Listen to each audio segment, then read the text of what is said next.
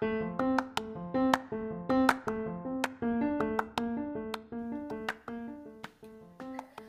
poslucháči, milé poslucháčky, vítame vás pri počúvaní 14. epizódy podcastu Dve baby aj o vede. Moje meno je Simona a spolu s Kristínou Ahojte! sa dnes budeme rozprávať o komerčných DNA testoch. Juhu! Tak poďme na to. Poďme na to.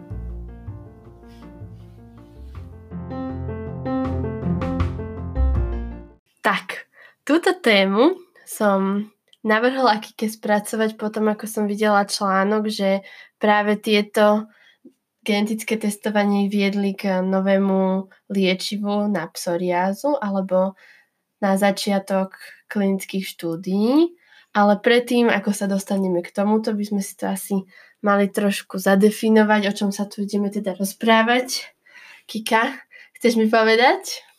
No, ty si tu ten pripravenejší človek dnes, tak nám, tak nám porozprávaj, že aké tu teda existuje tieto komerčné DNA testy. Takže bude to teda na mne. A tieto DNA testy fungujú teda takým jednoduchým spôsobom, že pošlu vám na, vy sa zaregistrujete, zaplatíte samozrejme pár, pár desiatok eurí, euríčiek a potom oni vám pošlú ako keby sadu, jednak si môžete si vytrieť líce alebo naplujete a, a pošlete im to naspäť a oni sa pozrú na časti va, vašej DNA a porovnajú to so svojou databázou a po pár týždňoch myslím, až mesiacoch vám pošlú naspäť výsledky, ktoré vám môžu v prípade niektorých týchto firiem hovoriť o tom, aké máte zdravotné predispozície voči rôznym chorobám, aký je váš pôvod.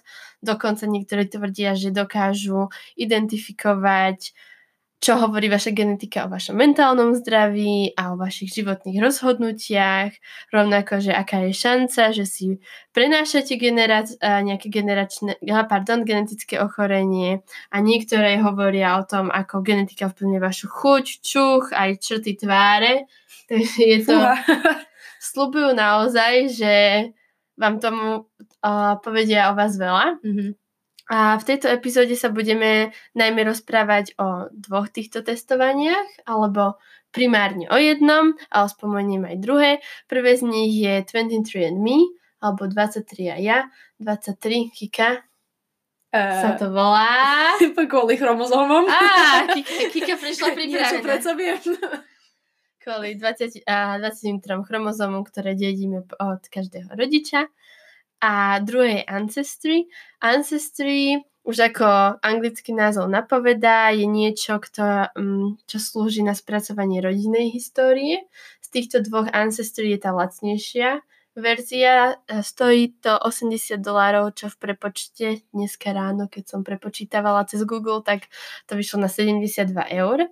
Ale teda ono vás to spája s vašim, alebo pekne vám to uh, dovolí vytvárať si, vytvárať si váš rodokmeň a 23andMe zastrešujú všetko ostatné, čo som predtým spomínala s tým, že je to samozrejme aj drahšie a tento balíček vychádza na približne 176 eur. Kika, ty už si, myslím, že už si niečo málo o tom vedela.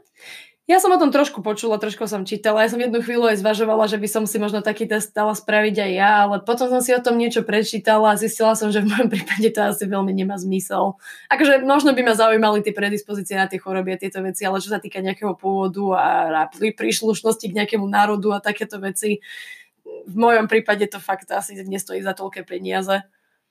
Ja som bola na tom podobne, tiež som to zvažovala, ale Minulý semester som napríklad mal prednášky z genetiky, kde sme to trošku sme sa toho dotkli a profesor povedal, že pokiaľ viete približne do bodu vašich, pôvodu vašich prastarých rodičov, tak sa tam tiež veľa toho nového nedozviete. Napriek tomu sa do toho zapojilo už 10 miliónov ľudí a z toho 80% ľudí dokonca poskytlo alebo dalo potvrdenie, že sa môžu ich dáta spracovať ďalej na výskum. Mm-hmm. Čo si o tom myslíš? Bola by si jedna z tých 80% ľudí?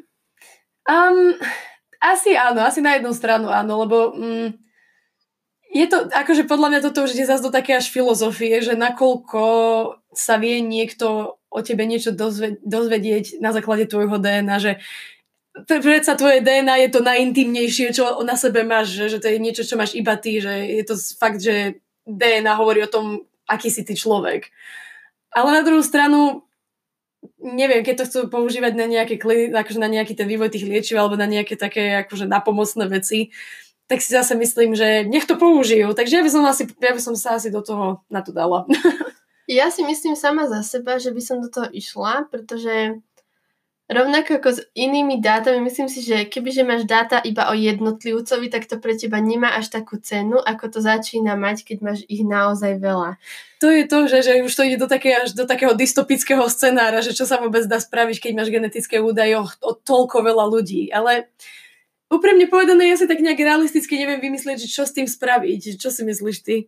No tak ja ti aj uvediem príklad, no, ale ešte predtým použijem citát, ktoré som, ukradla som to nejakému profesorovi a zabudla som aj, ako sa volá aj z ktorej bol univerzity, takže voľná, voľná, voľná parafráza jedného profesora.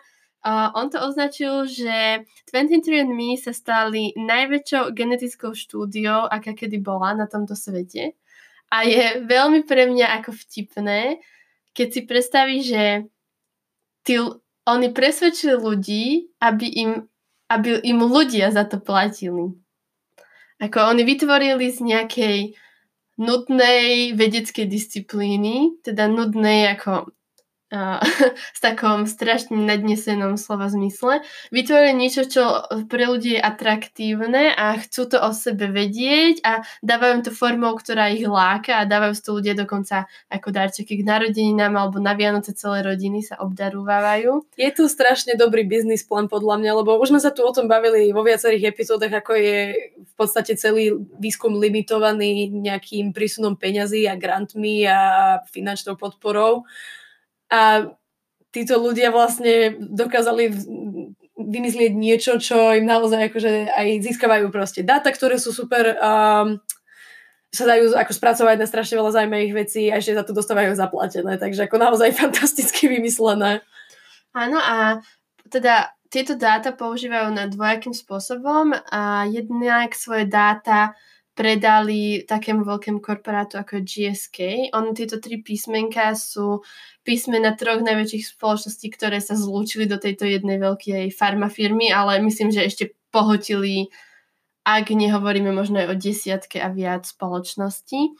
Ale má to jeden taký háčik, pretože 23andMe pracuje na tom, aby tvoje ko- a dáta od teba nemohla spracovať tretia strana. Čiže oni sú tí, ktorí to spracovávajú a oni ich ako keby predávajú spracované. Mm-hmm, mm-hmm, Možno by mhm. som to uviedla teraz veľmi medializovaný prípad vraždy Jana Martiny, a v prípade Kočnera a nahrávok, ktoré sa našli, tak aj súd ako keby chcel tie nahrávky v tej pôvodnej podobe, nie už ako ich policia ako keby spracovala, tie dôkazy boli vylúčené. A toto je rovnako ako s dátami, tam je to také, že ako veľmi veci sú ochotní pracovať už s dátami, ktoré im niekto vyhodnotí na miesto ich, lebo veci sa väčšinou radi pozerajú na, na, také, na také tie surové dáta. Na tie áno, surové áno, dáta, áno, takže áno. toto je jeden spôsob a keďže 23andMe nemôže ako keby tie surové dáta teda predávať, tak začali aj oni sami pôsobiť ako, ako vývojári nových liekov a presne toto sa stalo teraz. Aj to bol článok, ktorý som ti pôvodne poslala a stál za vznikom tohto podcastu. Tak oni začali vyvíjať liek, ktorý dostali až do až do štúdií na zvieratách.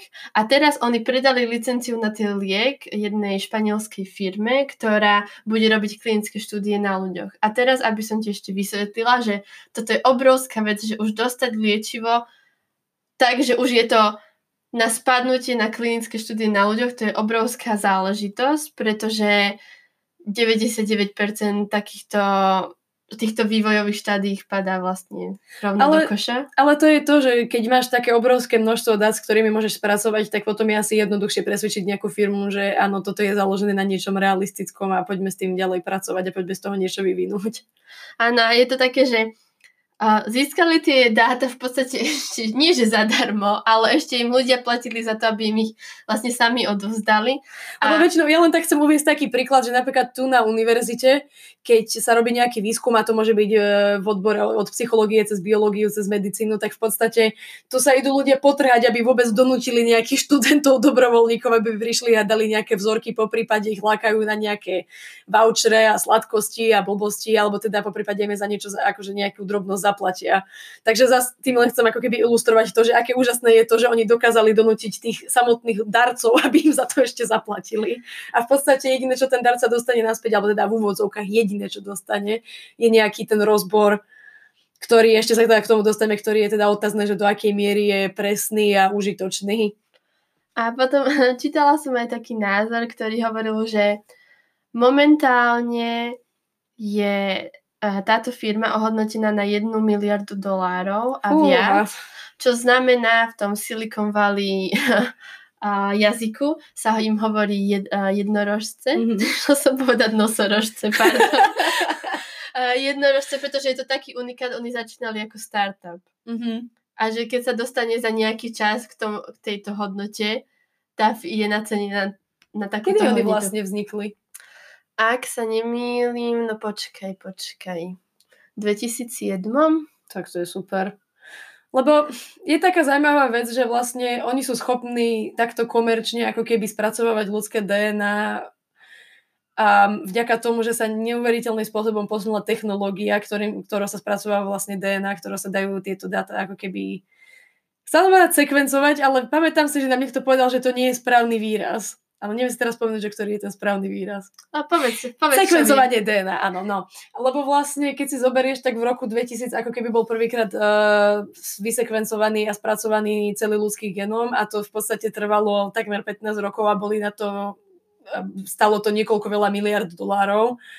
A oni teraz vlastne dokážu toto spraviť za pár desiatok dolárov a vedia v podstate celý, celý váš genetický fond spracovať v rámci jedného dňa. Takže to je úplne, že wow, Áno, a keď sa o tom bavíme, ono sa to aj štatisticky sa to ako ukazuje, ale ukazujú to zatiaľ grafy, že každé, každé myslím, každý rok alebo každé dva roky klesne tá cena toho, za koľko je toto schopné to vysekvenovať, nie vysekvencovať, ano. prosím pekne, literárna vsúka, alebo jazyková vsúka, vyse, vysekvenovať o polovicu. Takže naozaj cena toho klesa, naozaj toto je, pošlu ti to a ty to spravíš v podstate doma, že časť tej práce v úvodzovkách a ešte pre tých, ktorí možno nepočúvali našu časť o genetike a teraz sú úplne zaskočení, že dobre povedie, povediete mi, že z jazykového hľadiska je to sekvenovanie a nie sekvencovanie, ale o čom sa čo to vlastne, znamená, čo to vlastne znamená, tak ospravedlňujem sa, dám krátku vysvetľovaciu vsúku.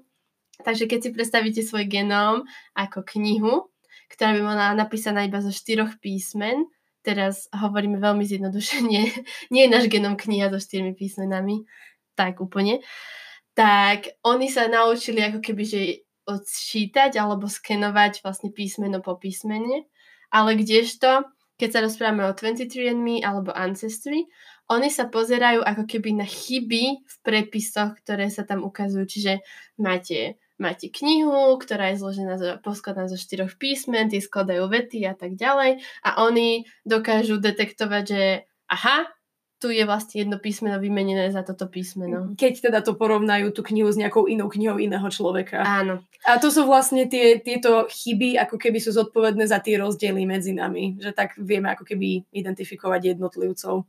A zároveň, kým niektoré rozdiely m, mm, sa zatiaľ nepreukázali nekorelujú s ničím, s čím by sme to vedeli priradiť. Niektoré sú naozaj zaujímavé a vedieť niečo povedať, že všetci ľudia, ktorí keď vyjdú na slnko, tak si kýchnú, tak možno majú zmenu práve v tejto časti, v tejto kapitole, v tomto riadku a to ti práve môže, to vám práve môže ukázať toto Lebo testovanie. Niektoré tieto chyby sa stanú v častiach genomu, ktoré sú zodpovedné za produkovanie niečoho vo vnútri vášho tela, takže nie je to možno niečo, čo je ako voľným okom viditeľné. Bolo by to možno viditeľné, keď vidíte na nejaké testy a takéto veci, ale ešte stále sa to v podstate spracováva snažia sa veci stále nájsť vlastne tú koreláciu medzi týmito chybičkami a tým, že čo vlastne menia.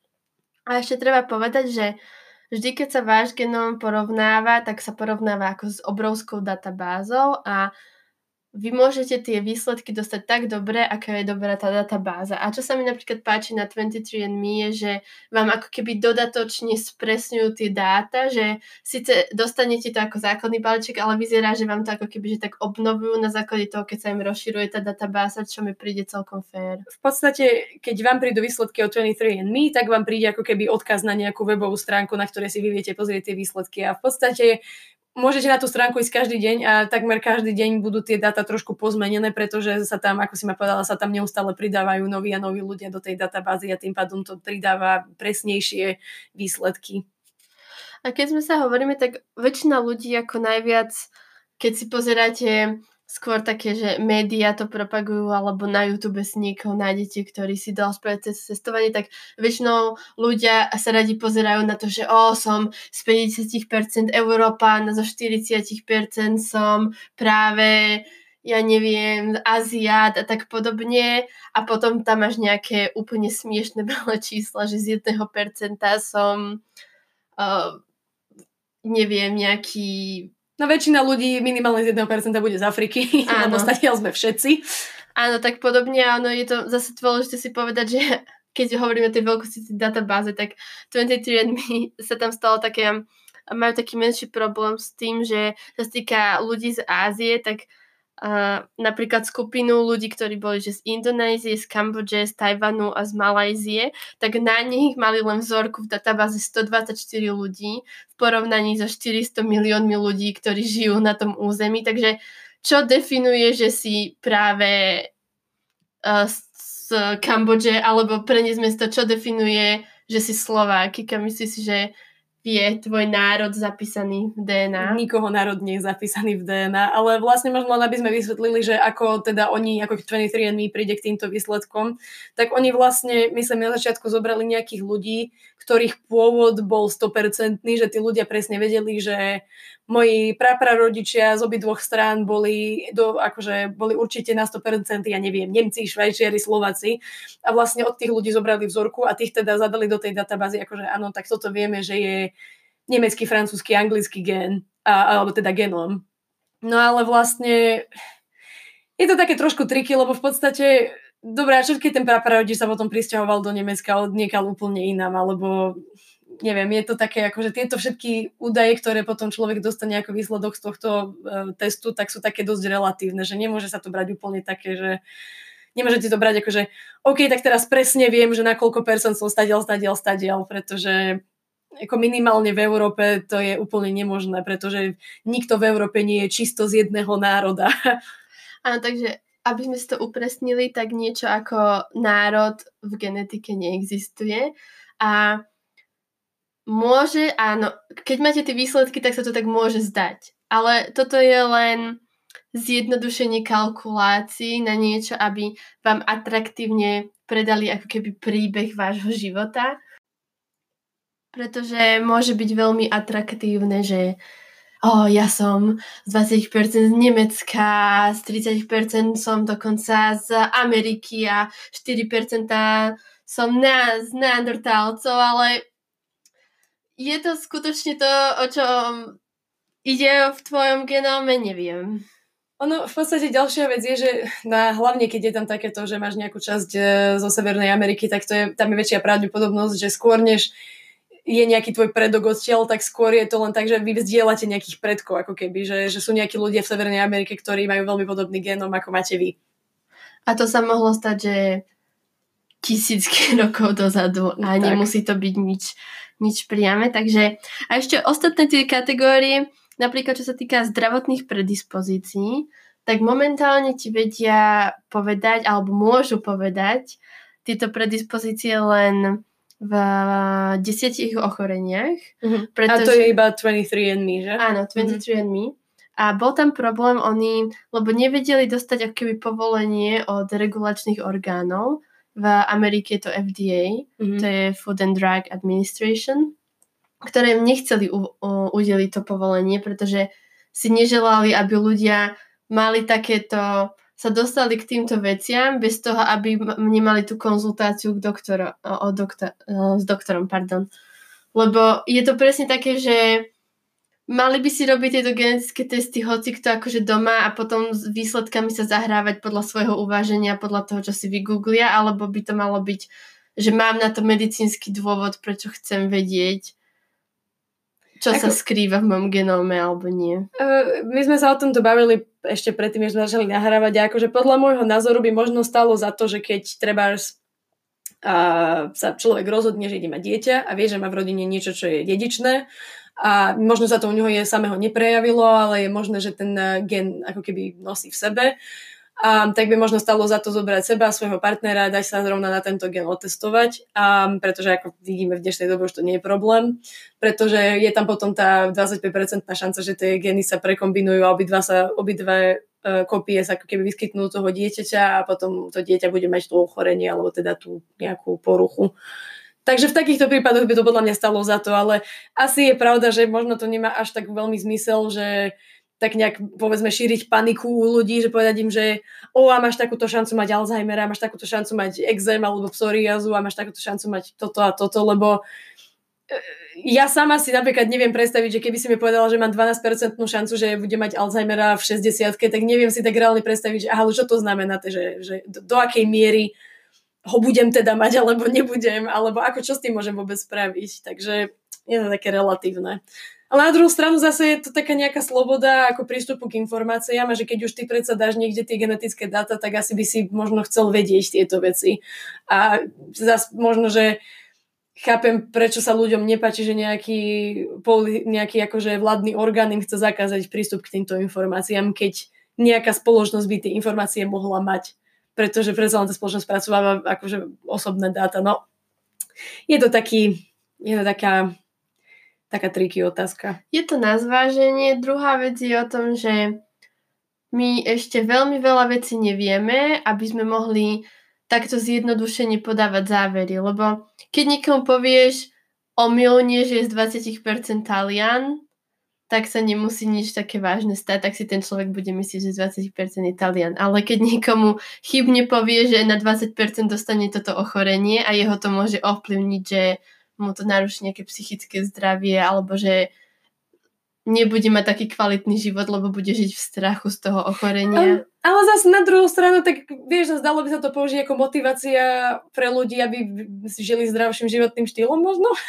lebo keď niekomu povie, že um, No, akože rakovina je tiež taká zvláštna téma, lebo tam je to také relatívne s, tými, s tým genetickým prenosom, ale povedzme, hej, že niekto ti povie, že máš takú a takú šancu, že budeš mať rakovinu úst alebo, alebo plus alebo niečoho, tak takého človeka to možno odradí od, od fajčenia v živote.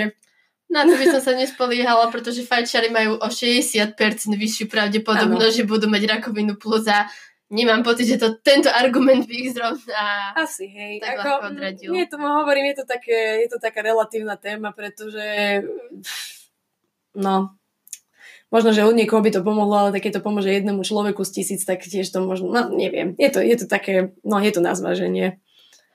No, ja by som možno tak už pomaly ku koncu len tak povedala, že naše také hodnotenie, že alebo odporúčanie ísť, neísť, za mňa je to také, že pokiaľ to budete brať určitou nadsázkou a možno budú mať dobrú zľavu na Black Friday alebo tak podobne, alebo chcete vtipný darček, prečo nie? Zase na druhej strane, ak nemáte 100 eur na zvyš, tak je vám to úplne podľa mňa zbytočné.